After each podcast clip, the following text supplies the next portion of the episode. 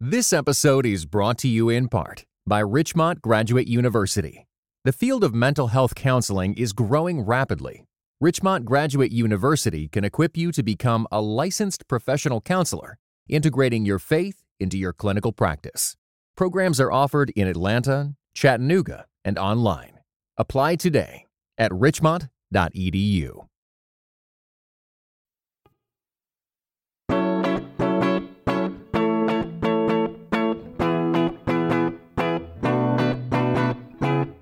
You're listening to Seeing and Believing, a film and television podcast that searches for the sacred on screen. I'm Kevin McLenithan. And I'm Sarah Welch Larson. And Kevin, it's the dog days of summer. The movie theaters are probably feeling a little bit slow after Barbenheimer earlier. So I don't know about you, but I feel like I'm about ready to start catching up with some of the movies that we might have missed a little bit earlier. Yeah, I mean, lots of movies are going to pale in comparison next to the juggernaut of Barbenheimer, of course, but we've got a couple that are going to be holding their own in this week's episode. We are going to be playing catch up with an indie film that came out earlier this year, The Starling Girl. And then we're going to be following that up with one Guillermo del Toro's movie, The Devil's Backbone. Looking forward to talking with you about those, Sarah, on episode 397 of Seeing and Believing. Dear Lord, I want to reflect your holiness. Come into this space and fill it with your spirit. Amen. I've noticed that the bra that you chose is visible through your dress. Oh, teachable moment. Hey, thank you. We try to be very conscious, but things slip.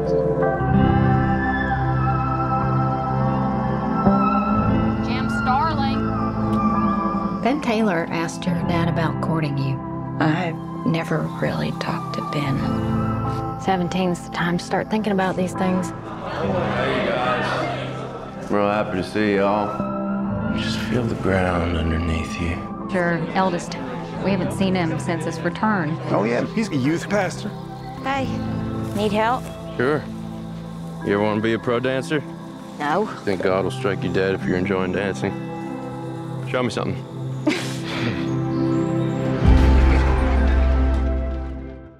Welcome to episode 397, listeners. And I feel like now the clock is ticking on us, Sarah. Every mm-hmm. time I announce the episode number at the top of the episode, I realize that the end is nigh, mm-hmm. ever nigher, I guess. The end and it, it makes it, it makes me a little sad. It make, it bums me out a little bit too. I'm going to miss doing the weekly episodes, but at the very least, we'll get to read each other every single week on Yeah. new releases too. So, and the end was always coming. We just didn't know when it was coming yet. I guess that's true. It is a metaphor for the human condition, seeing and believing is right now. So, mm-hmm. welcome, listeners, to that. Welcome also to our discussion of two films I'm looking forward to talking about with you, Sarah. Uh, we're going to be talking about a movie from one of my favorite working directors right now, Guillermo del Toro, uh, The Devil's Backbone, in our watch list segment. But for now, let's turn our attention to The Starling Girl. This is uh, an indie movie d- written and directed by Laurel Parmet. It came out uh, much earlier this year, but we didn't have a chance to talk about it on its release, so we're playing a little bit of catch up now. So here's the film's synopsis. The protagonist, played by Eliza Scanlen, probably most recognizable to viewers as Beth from Greta Gerwig's adaptation of Little Women, uh, plays 17 year old Jem Starling. Jem struggles to define her place within her fundamentalist Christian community in rural Kentucky, but even her greatest joy of dancing with the church group is tempered by worries that her actions are sinful. She eventually gets groomed into an inappropriate relationship by Owen, played here by Lewis Pullman, a youth pastor freshly returned from a mission trip. Jem is initially attracted to his worldliness and charm, but of course she's unprepared for the doors that their relationship flings open in her life. So, Sarah, obviously, this movie is dealing with some pretty difficult and thorny subject matter. So, to start off, I'm really curious to get your take on how well Laurel Parmet does in navigating those waters. Yeah, um, with a great amount of subtlety and tact, I think, which I very much appreciated because it is difficult subject matter and it's really difficult to make a good movie about such subject matter as well, I think, without a form of nuance and then without um, a great deal of sensitivity. And I think Parmet manages to pull that off here. Um, a lot of that grace, I think, comes in the specificity of the movie and then also in the performances for all of the lead actors. I think everybody is doing really good work here, but especially Eliza Scanlen. And I appreciate the focus that is paid specifically to her character because this movie would not work if it were trying to treat this situation in sort of a as an object lesson and I don't think that it would work either if equal time were given to the mental spaces of both of our main characters, to both Jem and to Owen.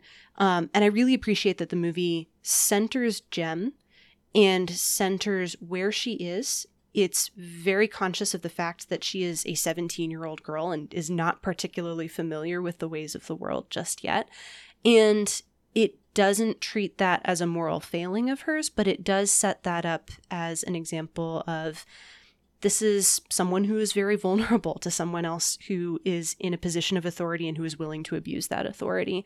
And I think the movie manages to thread that needle of telling this specific story with a great deal of tact in a way that I appreciated quite a lot. So, curious to know how you came away from it. Yeah, it's. Uh, I'm really impressed by this film uh, for a lot of reasons. Um, one of them being, I think it is really daring in the way that it portrays Jem. Mm-hmm. Um, a lot of the credit obviously goes to Scanlen in that role, but I also think uh, in the writing and directing, um, Laurel Parmet threads a really difficult needle in obviously um, making it clear that Jem, as a 17 year old, just thinks she knows a lot more about the world than she actually does. Mm-hmm. Um, and obviously, you know, she is being manipulated by this by this youth pastor, but Parmet avoids making her simply a passive victim. Yes. If that makes sense. She is victimized, but she's not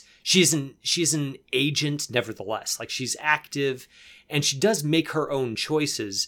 The needle that the film threads is in finding a way to make it clear that uh, she's making choices, but her choices are uh, sort of happening within a milieu that is beyond kind of beyond her control. Mm-hmm. And that I think is pretty daring because if it goes wrong, then it kind of seems almost like the movie might be saying, you know, she brought it on herself or mm-hmm. doing exactly what one of the other characters accuses her of doing, which is, you know, sort of working her wiles, so to speak, mm-hmm. on uh, this youth pastor.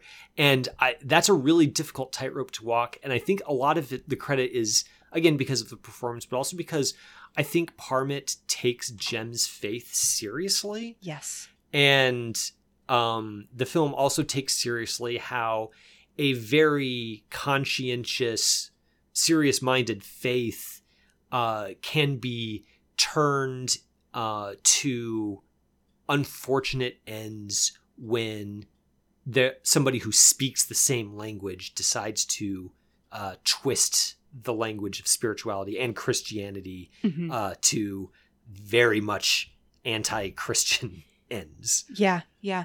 I knew I was in good hands from the first shot of this movie. It opens with Eliza Scanlen staring directly into the camera and praying that her performance is going to be something that brings God glory and isn't something that focuses all of the attention specifically on her. She's a very conscientious teen she's somebody that I recognize, I think. Um, and she's very clearly a character who has a very serious and rich faith life, but is also not fully an adult, not fully developed yet. And the way that the movie is able to navigate her, placing her in her spiritual life before anything else, I think, does a great deal of work to give us a sense of the context that this character is coming from, what kind of a church she's been raised in, what she believes, what the other people around her believe. And it manages to do so primarily through incidental dialogue that isn't just explicit expository, you know, as you know, this is something that we do and believe here. Um, which is remarkable, especially because it's very easy to fall back on the shortcut of just having a pastor deliver a sermon that tells you all of the themes of the movie straight up. And this movie doesn't do that because it puts most of that dialogue into the mouths of Jem and her mother, and then a lot of the other women in the church around her, too, which is where she would be learning a lot of these lessons kind of implicitly as she's growing up. So we get that opening prayer, direct address to camera. Really bold choice, I think, to have your actors start by breaking the fourth wall and breaking that fundamental rule of filmmaking, and then making it clear that this is something that is very important to her and to her spiritual well being. And then going straight from that prayer into a church service in which she's chastised for a clothing choice that she's made that she didn't make consciously, but is something that the other women in the church around her would believe is, is an immodest choice. And seeing the way that she is chastised for that choice and being cited as kind of a, a quote teachable moment like a lot of the language feels very lived in and studied and familiar.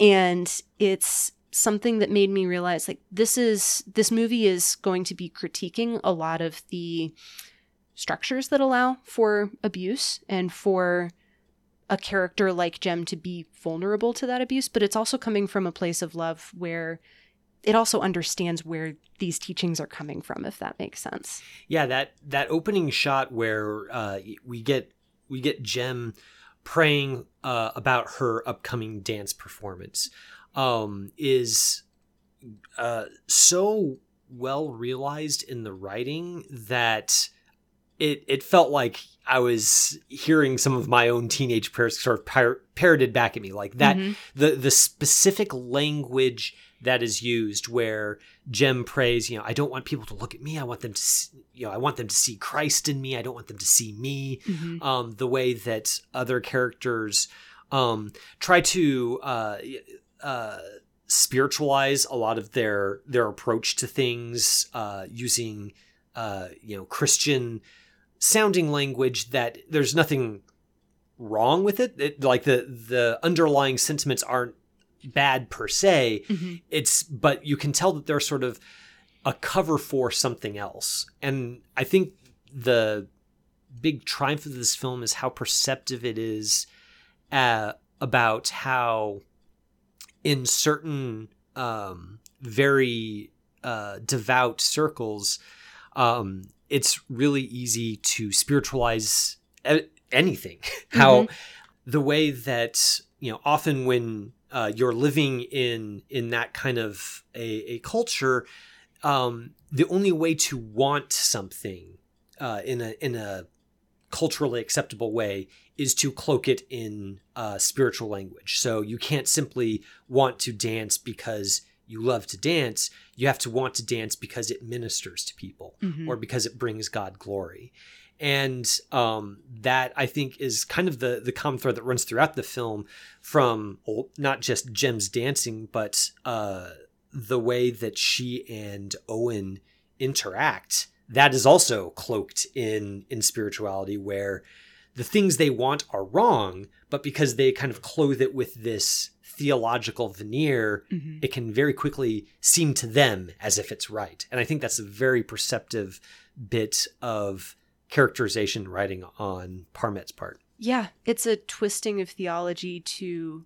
meet something else as opposed to, you know, conforming to good theology, I think, in a way. And yeah, it it feels like a natural thing that these characters would do because it's also sort of a second language to bring in scripture to justify something that you want or to bring in scripture to justify um, denying something to somebody else as well. Um, and I think it's a script that's really perceptive of the way that that specific kind of language can be used, either for, you know, good discipline or bad discipline or for just completely bad ends as well. I think it's a movie that is perceptive of the language and then also of the power structures that I think people may not necessarily always be aware of as they're living in them as well. So there's a very, um, it's a very closely related community that sort of centers around this church.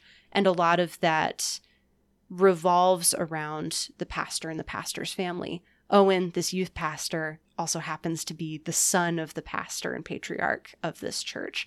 And Jem is also in the process of being actively courted by another son of this same pastor and courtship well. again, that's right out of a certain subculture. yeah, it definitely is. And a specific subculture where it doesn't feel as though the movie is treating any of this as though it is other or as though it is something that is foreign or exotic. It, it really does treat this as this is a way of life for these people who are subjects of this movie. And I think it's respectful of that in a way that allows the movie to bring out the nuances of, okay, so this is everyday life, and here's how this could be abused by somebody who does not have the best intentions. It's also uh, perceptive about how somebody uh, like Jem, uh, you know, can be abused without even necessarily realizing it's abuse. Mm-hmm. Um, the insidiousness of spiritual abuse, I think, is captured in this film uh, because I, I feel like there are a lot of uh, pictures that do deal with, you know, fundamentalist cultures or very cloistered religious communities that are kind of looking at them from the outside mm-hmm. that um, assume that spiritual abuse kind of takes the form of haranguing. Um, you know, it, it se- often seems like a perspective that is informed more by engaging with stories about religious communities rather than actually being in them. Yeah. And this film, I think, is very perceptive about how spiritual abuse, the insidiousness of it is that while it's happening, you often can't identify it as abuse because, again, it's got that very spiritualized veneer that puts um, positive religious teaching uh, to very bad ends. Mhm. And uh, it's very difficult when you're in the midst of that, breathing that kind of air to identify it for what it is. It feels like, well, you know, we are supposed to deny ourselves and we are supposed to uh, seek God's will in all things. So, of course, this makes sense that this is happening to me this way. And it's very, it, it's often only with some distance that you're able to kind of identify how certain teachings have been twisted in order to control or to uh, manipulate. Yeah. I think a mistaken portrait of fundamentalism is that it's like the town in Footloose, essentially. Mhm. And it's not, it's a lot more subtle and it's a lot more um, all encompassing, but not in like a single dimension. Like there are a lot of dimensions, I think, to fundamentalism. And this movie gets that and it understands it. And I think it was a lot of those little details that really won me over, not just in terms of the script or the performances, those are also very good, but all the way down to the costuming. Jem's wearing a, a promise ring or a purity ring, and she's wearing one that has a heart on it, and the heart is facing outward, which literally means you're not taken yet. And that was a detail that I clocked immediately and then realized, like, oh, this movie knows what it's talking about, and it's not just talking that talk either. Um, same deal with just the way that the characters are dressed. It's it's something that feels very lived in. Everybody's in collared shirts and slacks if they're boys, or collared shirts and long dresses if they're girls. And not every single fundamentalist community is going to be dressed like this, but it feels of a specific flavor that rings true and is also not a caricature at all. Um, so I really appreciated that. And I think that that care that goes all the way down to the costuming and the kind of ring that Jem is wearing um, sort of permeates the entire film so that it supports this portrait of her as essentially an innocent who is still capable of making her own decisions and who also does not fully understand the weight of those decisions and is also extremely open to a cycle of abuse, specifically because she has been brought up to trust that authority figure implicitly, and she does not know to. Tr- she does not know to question him specifically because he's a pastor. He's got to have her best interests at heart. And that's crucial. Um, I also suspect that the movie strongly implies that this is not the first time that this has happened with the character of Owen either. Um, he's returned from Puerto Rico and the circumstances of that return are kind of unclear, but the rushed nature with which he's returned to this community made me strongly suspect he's Hmm. come back from there because he's done something similar and he's running away from that. And that carries through in the way that he's characterized and in the way that uh, Lewis Pullman plays him. He's always on the run, he's always moving on to the next thing. He's kind of just skating by over life and he's happy to have this particular relationship because it's something that allows him to quote unquote escape everything else around him. And I'm not remotely excusing any of his behavior because it is foul, but Well, I I- think this is why you know as good as Scanlen is, and she is very good. I almost wonder if my favorite performance might be Lewis Pullman as Owen Mm. because he does manage he his performance. You you you watch him and you're just like, God, that guy is such a creep. Mhm. But at the same time, he's not he's not a mustache twirling villain, right? He Correct. he feels like a person who could plausibly lie to himself about what a creep he is. And I Mhm. think that's integral also to the way that abuse often often happens in churches where the wolf in sheep's clothing often doesn't think of themselves as a wolf. Mhm. They think that they're just a very conscientious Christian who has some failings. And I think Lewis Pullman's performance kind of keys into that, where he is grooming the 17 year old and he's got a lot of power and influence over her but he kind of thinks of himself as the the cool dad so to speak like he's Mhm. got that quintessential uh, cool youth pastor vibe where uh, Pullman is constantly like you know running his hands through his his lush his luxurious locks Mhm. he's always he kind of carries himself as a guy who sort of knows how cool he appears to the sheltered youngsters under his care Mhm. and that i think is integral to the portrait of a guy who's like he's bad but he's bad in a way that gives him enough plausible deniability to himself and to his community that he can sort of skate by uh, and and make it seem like well it takes two to tango here rather than I am an abuser. And Mhm. again, that's a difficult needle to thread that I think the script and the performance both manage with flying colors. Yeah, and I think it's important once the movie hits a crucial turning point and everything starts to fall apart, specifically because this character is so good at skating by and justifying his actions. And because this character is also an authority figure, he is also able to skate out of certain situations, shall we say, in a way that allows him to deflect some of that blame. And that too, I was wondering how the movie was going to be able to handle it.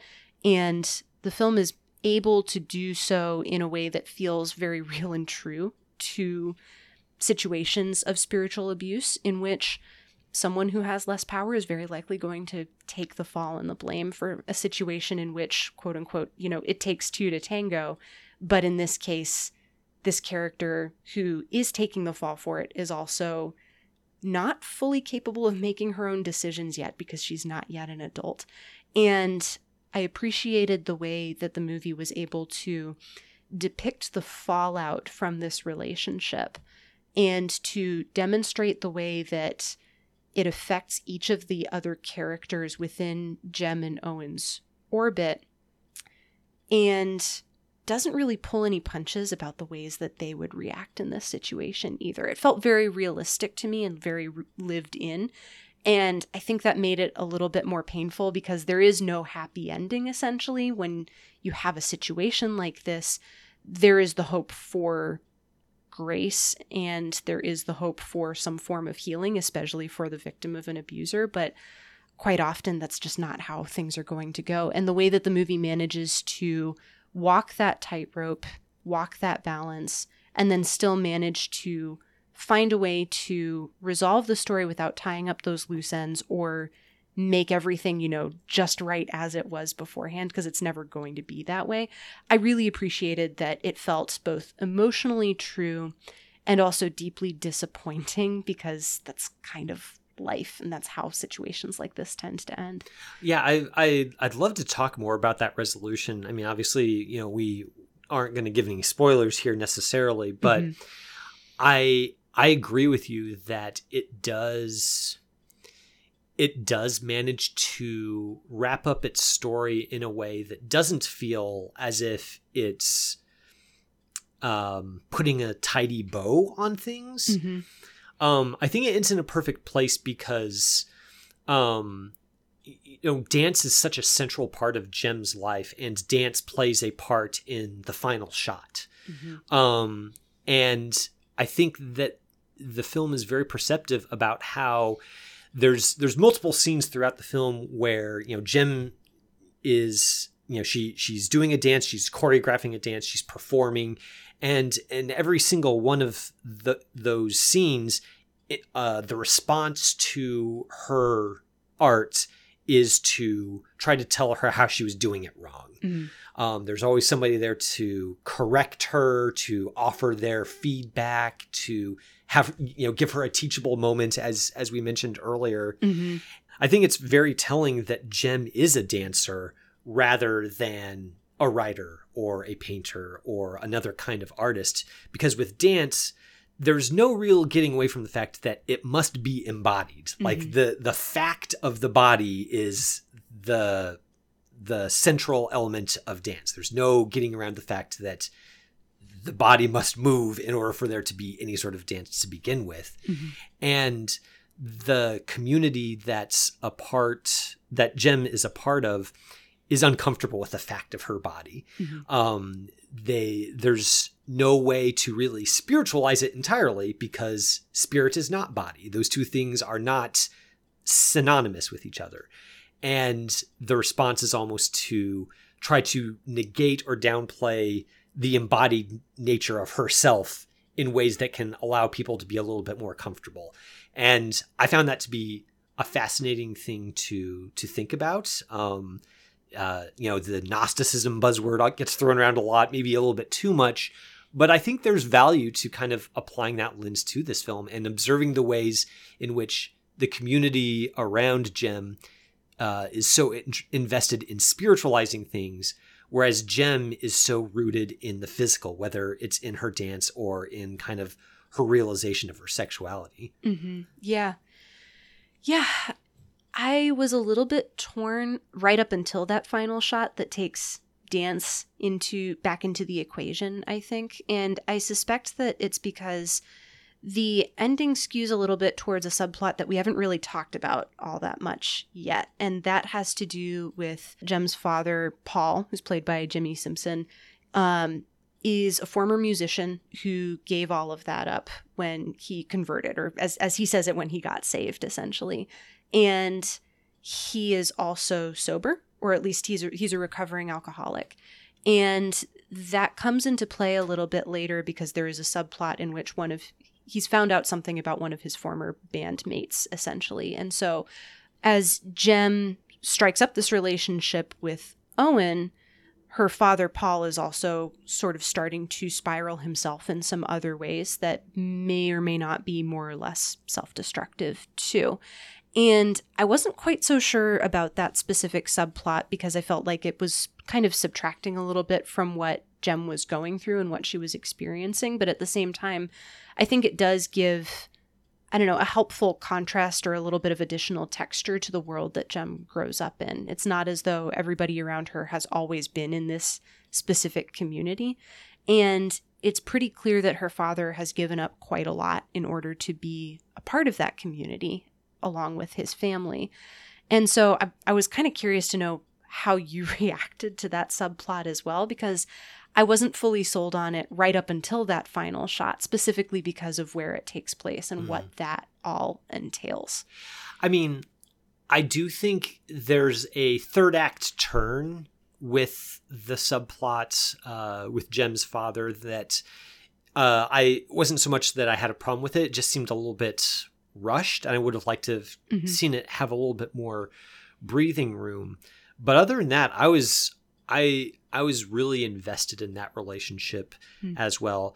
Part of it is again the performance uh, by Jimmy Simpson as her father. I think he's does so well at evoking a a man who was not always uh, a very conservative religious type Mhm. um, who entered that uh, world partly almost as an act of self-preservation. We we get the sense that uh, before he became a Christian, there was he he was you know pursuing his art, but he also had a lot of personal demons that he was dealing with. Uh, Mhm. You know his his alcoholism foremost among them, and that I think is a very interesting tension that the the film can't really explore because the film is so rooted in Jem's perspective, but I think it finds ways to let that creep in around the edges that I think kind of helps buttress Jem's own journey, specifically with her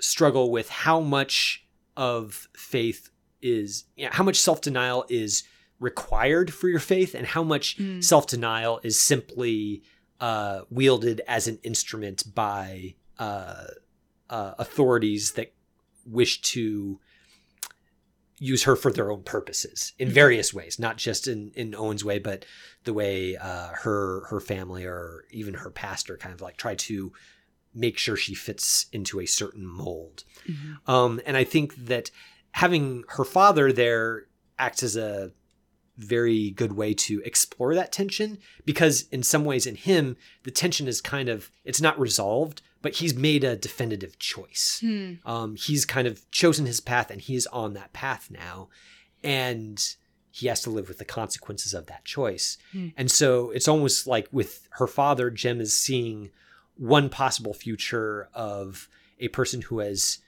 um, decide just how far they're going to go in uh, self-denial or self-discipline Mhm. for their faith and the sacrifices and consequences that can entail um, so yeah i don't know I, I was i was pretty on board with that I think I was on board with the chemistry between Scanlen and Simpson specifically because there is a very easy camaraderie that you that just feels like a familial relationship that makes sense.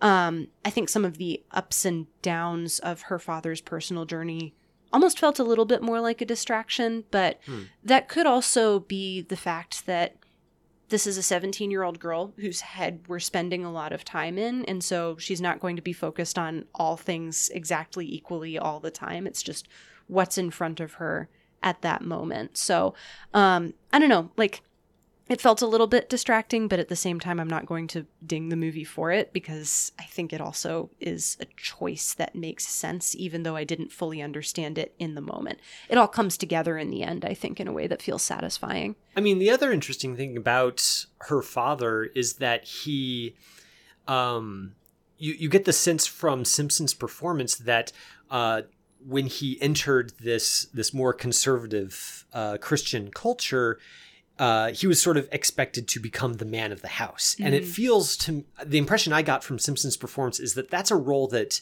her uh, Jem's father wears uneasily, Mm. where he he is expected to sort of be the guardian of his daughter's purity and to make decisions about who she's allowed to court or to lay down the law when uh, she's perceived as uh, going a little bit too far with her dance routine. Mm. Um, he's kind of the one that is positioned as the ultimate authority and the ultimate kind of controlling figure in her life. And he fulfills that role, but Simpson plays him as if he's fulfilling that role kind of as if he's doing what he thinks is expected of him rather than the fact that he's a true believer in that kind of patriarchy. Hmm. I found that to be a, an interesting note that the film plays and also kind of again provi- provides a different uh, perspective on the overall culture that this church exists in. Yeah, it's an interesting contrast to to Jem's mother, who's played by Wrenn Schmidt as well, because she very clearly is someone who has most likely grown up in this specific flavor of the faith as well. And she seems to me like she is the true disciplinarian of the family. She's just not allowed to claim that as the title Mhm. necessarily. So she does defer some of that responsibility off to Paul until he's unable to take on that responsibility anymore. I also really liked Schmidt's performance as Jem's mother as well because there's a there's a backbone to her and a surprising vigor to what she does and says and believes that felt extremely cohesive and extremely forceful in a way that I don't know. It just it rang true. She's a, she's a good, well realized character without needing to have to do too much in order to earn that. She's very believable as a as a mother who you know is a true believer in the um, in the gender roles and sexual norms of this culture, but also um, somebody who hasn't been so she she's not so two dimensional that she just kind of becomes an avatar of repressiveness. Yeah, she feels very motherly. Um, and in some ways, you you get the sense from that performance that there's some friction between her uh, her instincts and her love for her family, but also her beliefs that she either has to uh, put those in the background or has to act contrary to them in order to be truly faithful. Mm-hmm. And again, it, it, it's a similar situation to uh, Paul, Jem's father, where they both have prescribed roles and they are committed to acting them out, but they don't feel like they're uh, properly cast in those roles, mm, I mm-hmm. guess. Even though the casting itself of the movie on a meta level is, yeah. is perfect for that. Yeah. Yeah. Yeah, exactly. And I think that's the case too for Jem, who is trying to live into this role that she thinks that she needs to have. And then when that role changes, when Owen takes an interest in her, she feels as though she has to live into the role that's been prescribed mm-hmm. for her by him as well. And when everything comes crashing down, it's very clear that she does not understand why, because she has done everything in accordance with what this youth pastor has told her is right and good and true. And that's kind of a heartbreaking portrait of the fallout of abuse, not just in the um, I don't know, the the cartoonish way that that could have been portrayed, but in the very real emotional fallout and stakes behind such abuse as well. Yeah, she's she's invested in the relationship. It's not just again, it's not a simple uh, you know, monster and victim situation. It's she not perfunctory. Yeah. Right. She she has invested herself emotionally and spiritually in this relationship. So when it is revealed for when when she is sort of has that moment of realization for of what it actually is, mm-hmm. that is crushing. And it's not crushing because it's horrifying to her. It's crushing because she genuinely had invested so much of herself in what was essentially smoke and mirrors, and mm-hmm. that's that is deeply sad and it's, it's very touching at the same time. Yeah. Uh, there, there's a lot we could uh, keep talking about with this movie. Obviously, we both really liked it. Mm-hmm. Um, I yeah, I was really impressed by this film. Listeners, if you've had a chance to catch up with this film, like we mentioned last week, it is available to rent on demand uh, on Amazon Prime and elsewhere. So it's obviously available for you to watch it at home if you didn't have a chance to catch it in the theater. So if you've watched it in either of those formats, let us know your thoughts. You can hit us up on Letterboxd. We're at See Believe Pod over there. Or you can shoot us an email at seeing and believing capc at gmail.com. We're going to go to an orphanage in the early 1900s for our watch list segment in just a second with our review of Guillermo del Toro's The Devil's Backbone. Stick around. When you need mealtime inspiration, it's worth shopping Kroger, where you'll find over 30,000 mouthwatering choices that excite your inner foodie. And no matter what tasty choice you make, you'll enjoy our everyday low prices, plus extra ways to save, like digital coupons worth over $600 each week. You can also save up to $1 off per gallon at the pump with fuel points. More savings and more inspiring flavors make shopping Kroger worth it every time. Kroger, fresh for everyone. Fuel restrictions apply. Hey, listeners, going to take a quick break here and just uh, walk you through some of the changes that are happening over in Seeing and Believing Land. So, as we've mentioned the last couple of episodes, sadly, we are drawing the curtain on Seeing and Believing, the podcast, but that doesn't mean that Seeing and Believing the entity, I guess, the collaboration, whatever you want to call this that Sarah and I have got going on here. We are entity sounds ominous, uh, yeah. so I'm here for it. Honestly, I mean, we we just you know, Mission Impossible: Dead Reckoning just came out. We uh, can't call shoot. it the entity. We no. can't call ourselves the entity. that seems like just tempting fate whatever it is, seeing and believing is going on. And that form that it's going to take in its next stage of life is a Substack. So, mm-hmm. Sarah, you and I, we're starting up a, a Substack where we're going to be offering our thoughts on film and television in written form rather than in audio form. Mhm. So, looking forward to that. If you go to seeingandbelieving.substack.com, you can actually subscribe to us and get signed up. The newsletter is actually going to go active in late September. So it'll be a little while before you start getting those emails, but you can sign up for it now. We've got a landing page all set up for you, a welcome message, and we really hope that some of you who have listened to our voices will enjoy reading our words just as much. Um, so yeah, head on over to Substack and and check us out over there. That address again is seeingandbelieving.substack.com. So now we're going to go to the watch list, which is the part of the show where one host picks a movie that the other host has not yet seen, and we watch it and then we talk about it. So this week, Kevin, you picked Guillermo del Toro's 2001 movie, The Devil's Backbone.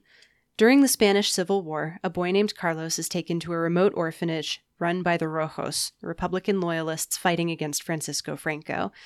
The orphanage is haunted by the possibility of war, made concrete in the form of an unexploded bomb that's been embedded in the courtyard. But Carlos also finds that the orphanage may be haunted by a much more literal ghost, a specter that the other orphans refer to as uno que suspira, the one who sighs. So, Kevin, this movie I feel like has a lot of the hallmarks of a Guillermo del Toro film. There's that gothic atmosphere, a lot of practical in camera special effects, a haunting story from the point of view of an innocent, and an eye also, however, tangentially towards the church's role within all of this, which those last two things feel like the connective tissue, I think, between this and the Starling Girl, at least on some level. Um, so I am curious to know if there are any other connections that you were thinking of, but I also want to know what about Guillermo del Toro's whole thing you like specifically in this movie. Yeah, so on my drive over to our recording studio, I was actually kind of just thinking about you know one of my dream interviews would be Guillermo del Toro. I would just I would love to if not interview him at least just hang out with him. He just seems like a really great guy to hang out with. Mhm. Um, but I would love to interview him in any case. And I was just kind of thinking about you know what sort of questions would I ask, and as I was sort of noodling on that, um, one of the things that occurred to me is that you know so many of his films have very you know brutal violence you Mhm. think about you know the wine bottle scene in pan's labyrinth or um you know some of the uh the uh, a very intense beating scene that happens in nightmare alley or Mhm. some of the images in the devil's backbone as well um but the overriding impression that I take away from his films that have those brutal scenes of violence is that they're quite beautiful, that Mhm. they that they love the world and um even if the worlds in these films are dark, there's something worth loving and saving in them. Hmm. And I would love to talk to him about that, about whether, you know, he finds that during the course of making a film like this, finds that beauty, or whether he goes into a project kind of already seeing that and wants to communicate it to the audience. That'd be fascinating to hear him talk about that. But I think that's why I like his films so much, why they appeal so much to me, and why I keep coming back to them is I really like a film that is prepared to exact a full long look at the absolute worst Hmm. uh, that the world has to offer, whether it's spiritual evil or just plain old human evil, um, and yet is able to find the um, the goodness in humans and the goodness in creation to counterbalance that and make it not a wallow in that br- brutality. Um, so that's what I really like about Guillermo del Toro's movies. I think his best films always succeed in drawing that out, that reaction out of me. Hmm. With The Devil's Backbone, um, specifically, you know, I, I picked it to pair with The Starling Girl mostly because both films there are uh, young people who find themselves on the wrong end of a domineering adult Hmm. um, to to put it in the most general terms. And uh, watching it this time, I was just it, it's not a particularly scary film to me. I didn't find that there are some suspense sequences that I think are, you know, effectively constructed. I don't find them all that scary. I think mostly because this film feels kind of like a fable, uh, like a childhood fable. Um, and I think a lot of that is just in the strength of the images that Del Toro finds in this. That unexploded bomb in the courtyard of this orphanage is just mm-hmm. such a potent uh, image that carries a lot of meanings within it. Um, the uh, the headmistress who has a false leg, um, who kind of struggles with the uh, the appetites that she does have and the desires that she wants to have. Mm-hmm. Um, the uh, the villain of the film, who's a former orphan himself, like it all feels very almost not fairy tale like because it's it's not fairy tale like in the same way that Pan's Labyrinth is, but it does feel as if it's freighted with a sensibility that is accessible to a child, even though children should not be watching this movie. yeah. Um, and now I, I just find that extremely provocative to encounter in a film, and um, in a weird, in its own strange way, uh, enchanting. So that's that's my my thoughts. I'm I'm curious to know what your reaction was to to this film and maybe where Del Toro fits in your own uh, estimation. Yeah, um, enchanting's a really good word for it. I think enchanting can sometimes be used just to refer to something that's a little bit light and airy, and I think at its best, something that's enchanting is mesmerizing and has the capability of sometimes being scary as well. And so for me that that really works for Guillermo del Toro's whole deal. I think I'm a touch cooler on him than you are, but I also suspect I've seen fewer of his films. So he's growing in my estimation, I think. I actually liked this more than Pan's Labyrinth. Oh. Okay. Specifically because I think Pan's Labyrinth is that has that fairy tale quality and I did like Pan's Labyrinth very much, but the ghost story angle on a somewhat similar tale, I think was something that grabbed me a little bit more.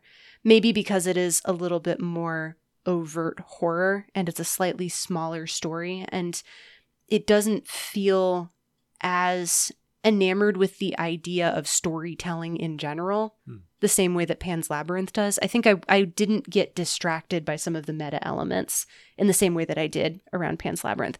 This is not to completely knock Pan's Labyrinth. I do still think it's a very good movie, but I think I liked this one a little bit more because of its simplicity and because it was working in a slightly different genre and a slightly different register. I really liked this movie a lot.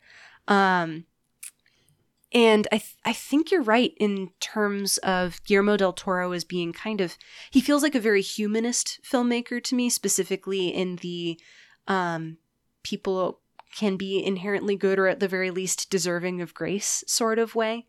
Um, even and especially because he's willing to go there in terms of the violence and the horror of living and existing in a broken world. Um, I get a lot of that from movies like Crimson Peak, which I enjoyed but didn't mm-hmm. love. And I get a lot of that from Pinocchio, which just came out last year, which I also didn't love as much as I would have liked to. Um, and also to a lesser extent from Nightmare Alley. I feel like that movie is probably his bleakest, at least of all of the ones that I've seen. Mm-hmm. That's a rough watch. And it's a good watch and it's a worthwhile one. Um, but here I think with the devil's backbone, you kind of get all of those elements wrapped up in a way that does feel cleanly balanced without trying to sum up everything perfectly neatly. And I think that's pretty remarkable especially given that the movie begins and ends with almost the exact same voiceover. Like it's it's intentionally balanced in terms of where the characters start and where the characters end. And I think it's getting at this idea of the cycle of violence is going to perpetuate itself until somebody is going to be able to break free of it. And I don't know that Del Toro has an answer for breaking free from that violence, but he is very clearly enamored of dealing with stories from the perspective of an innocent child and trying to preserve that innocence even in the face of darkness and danger and recognizing that they're still going to have to deal with the horrors that are in the world and yet he doesn't want that light to be fully snuffed out either. It, it, it feels like a very grace filled way to approach a story like this, I think. Yeah. Um, I, you know, it, uh, as you were talking, I, I, was I was thinking a little bit about Stephen King's It, Hmm. which uh, not the movie, just the the the book. I haven't actually watched uh, the you know the recent adaptations. I saw the first one, didn't really bother with the second one. That seems like that might have been a good choice, but um, the book is very focused on kind of being a sort of a definitive statement on horror and childhood. Mm. And I think it's intermittently successful at that. I think The Devil's Backbone is much more successful at kind of uniting those two sensibilities. The the sensibility of, you know, giving us a um a spooky ghost story and also kind of being about uh, the way a child sees the world and also kind of just uh, a child's place in the world. Mm.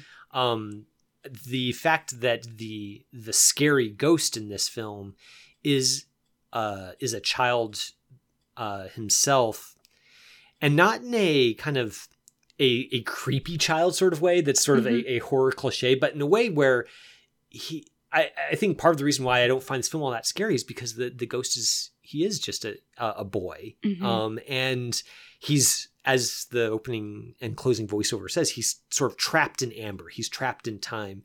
Something was done to him. He lost his life, and now he's just stuck.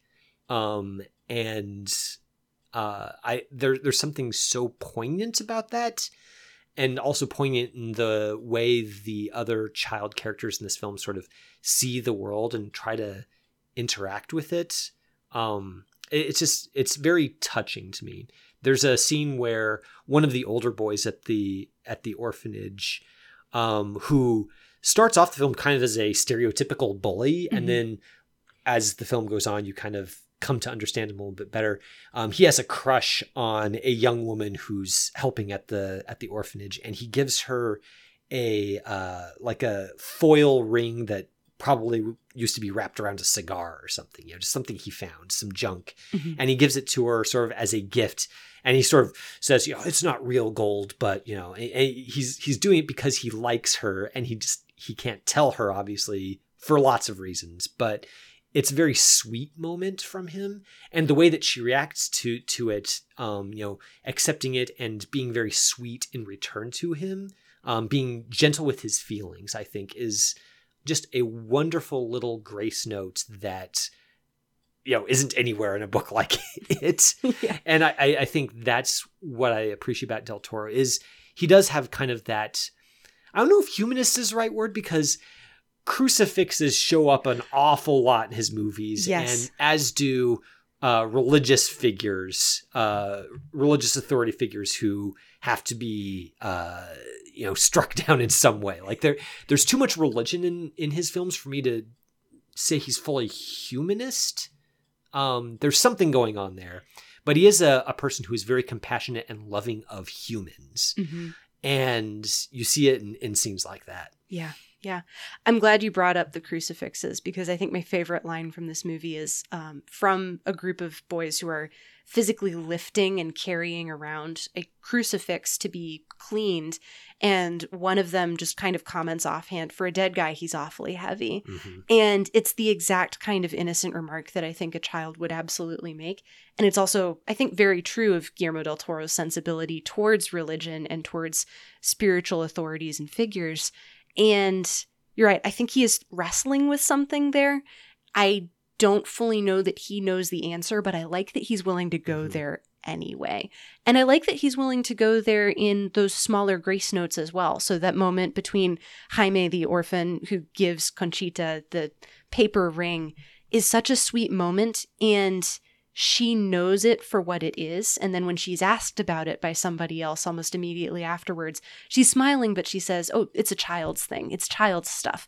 But it's a statement that comes out of, I think, affection for this kid without it being anything more than that. She knows that this kid has a crush on her. She's going to let him down easy because that's not remotely anything that she's interested in.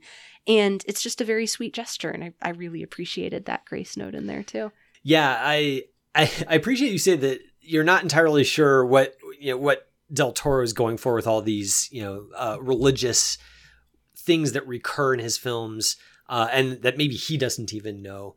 And I I think that's why I I like him as a filmmaker. Is I get the sense that he does he's not a very he's not a studied filmmaker. He's not like a Kubrick who you know just you know kind of is obsessively detail oriented or, or you know like a David Fincher who just you know has a very disciplined uh, uh, way of going about filmmaking and storytelling.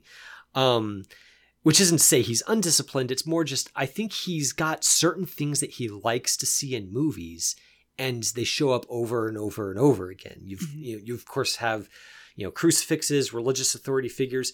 There are also often um, gentle elderly men in mm. his films that often meet with bad ends. I mean, you mm. think of Cronos, The Shape of Water, uh, um, uh, Pan's Labyrinth has one. Like there, there are all these like kind of almost courtly older gentlemen in his films that kind of are just you you you love them so much. Or like I, I watch one of these films and you watch them and you just you you want to give them a hug and often things don't end well for them. They're it's almost like they're they're part of this courtly tradition that has no place in kind of a brutal modern world. Mm-hmm. And again, do I know like what quote unquote they mean uh, in in the films? Like what do they represent? I don't know that that's the point. I just think it's interesting that they show up again and again in Del Toro's films. They f- fill similar roles in his films, and it's just nice to see them there. And I I like the fact that we kind of get Del Toro working that mode so much, where he just he puts things on screen that he finds interesting or compelling or frightening, um, or all of the above, mm-hmm. and uh, kind of trust his audience to be compelled in similar ways and uh, speaking personally i definitely am. Yeah. I, I get the sense that he's not a controlling filmmaker which might be why he's so good with getting good child performances. Mm-hmm. um, pacific rim has a pretty solid child performance in it in the middle of a very wild movie. Um, and there's a lot of really good child performances in this movie too. So i i don't know. I don't know what it is about how he's able to do that but each of these children also feel pretty fully realized and they're they're doing what they need to do in order to be able to tell the story but they don't feel as though they are trying too hard or acting. And I don't know what the set necessarily was like but I like that he is a filmmaker who is able to bring out that kind of performance in a kid and also who is able to bring out a performance in a child in a situation that if it weren't in a story would be genuinely terrifying. I also don't find this movie necessarily all that scary. I find it more sad than anything else, mm-hmm. but there is some very striking imagery. And specifically with um, this ghost that's haunting the orphanage. The first time we see him, I think it's almost meant to be sort of a jump scare, or at least the the reveal of this child's face almost being broken like it's um like it's pottery and there's something dark leaking out of it, which we later find out is is essentially the specter's blood. That sounds big and scary, but I think the more that the image is repeated, the more that the tragedy behind its circumstances, I think, is cl- made more clear.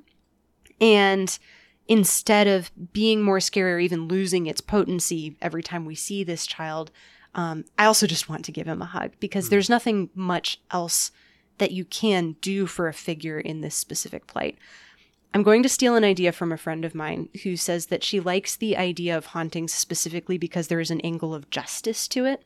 And I think there's a very strong angle of justice that has to do with these ghosts. So the idea is that um, if you're still stuck on Earth after you've died, there's unfinished business, which means that there is justice that needs to be done. And I think that's the case for the ghosts that we come across in this movie specifically. And they're the only ones who can see it through to the end because they're the only ones who have that full picture of what is going to happen, who is responsible, who is at fault. And ultimately, they're the ones who are able to bring that justice. So we, we get that with um, our child ghost. And then we also get that with the other ghost who appears a little bit later in the film, kind of in a surprising moment. And it's not a moment of vengeance, it's a moment of setting the other children in the orphanage free. And I find that to be a, a very like justice oriented action mm-hmm. where he's he's only doing what he's capable of doing this ghost is but what he is capable of doing is what he was doing in life when he was alive as well which was trying to give these kids a better life and if it's just down to unlocking a door then he's going to do that too I, I don't know i just i really like that idea I, I like that that take as well. It's not one that I've I've encountered before. So props to your friend. yes. um, I, yeah. So there's a very telling um, shot that Del Toro gives us, kind of in the first big suspense sequence of the film. So our protagonist Carlos, uh, it's the middle of the night. He's he's been woken up by the by the ghost um, and the the water jugs in the children's bedroom have all been knocked over. So he is sent to another part of the building to refill the water jug. Um, and of course, uh, that is the the building where uh, that contains the basement, which is sort of the epicenter of the haunting. Mm-hmm. Um, and of course, you know the the our, our young boy protagonist hears the uh, hears the voice of the ghost and he's lured down into the basement. It's a spooky basement and he's scared. And of course, like, you know how this sort of suspense sequence is supposed to go.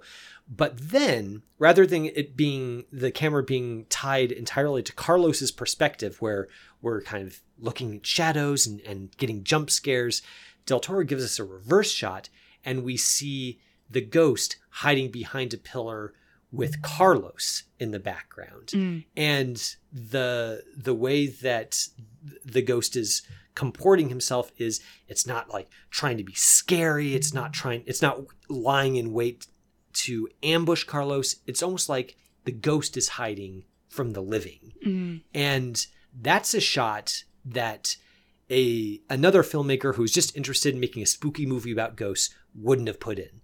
This that's a shot that's put in because Del Toro cares about the little boy who has become a ghost or who has had ghostness thrust upon him. Hmm. Um, and that's something it's entirely in the cinematic language.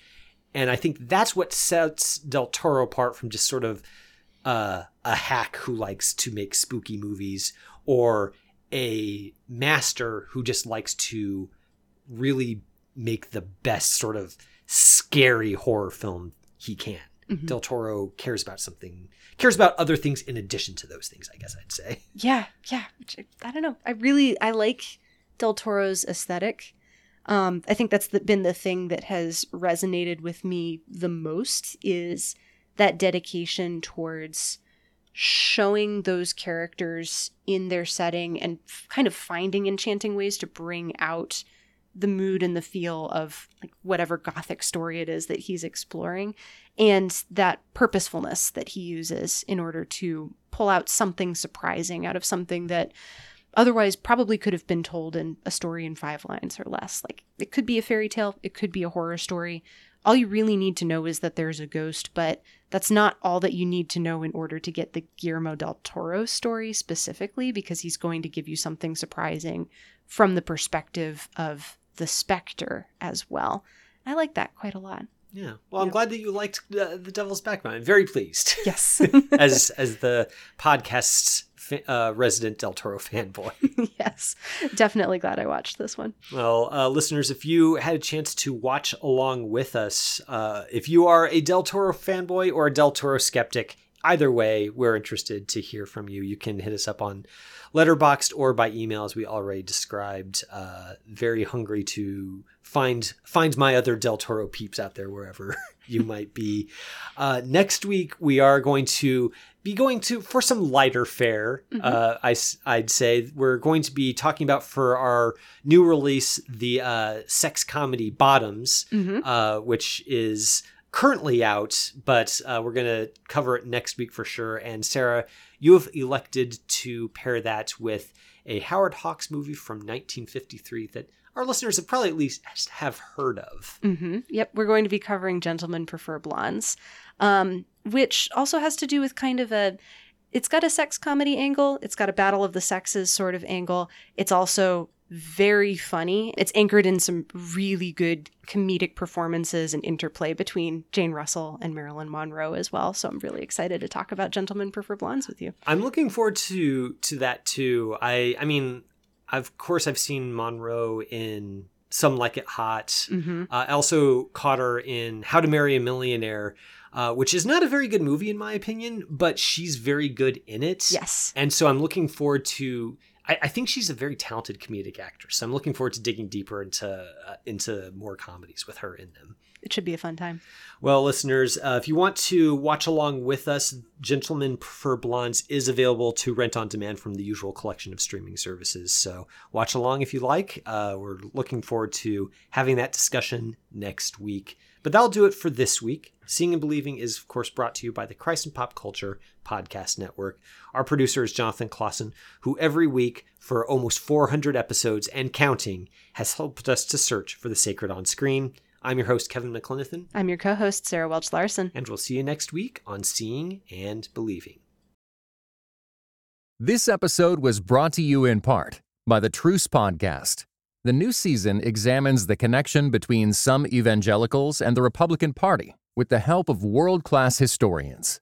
Subscribe to Truce in your podcast app or listen at trucepodcast.com.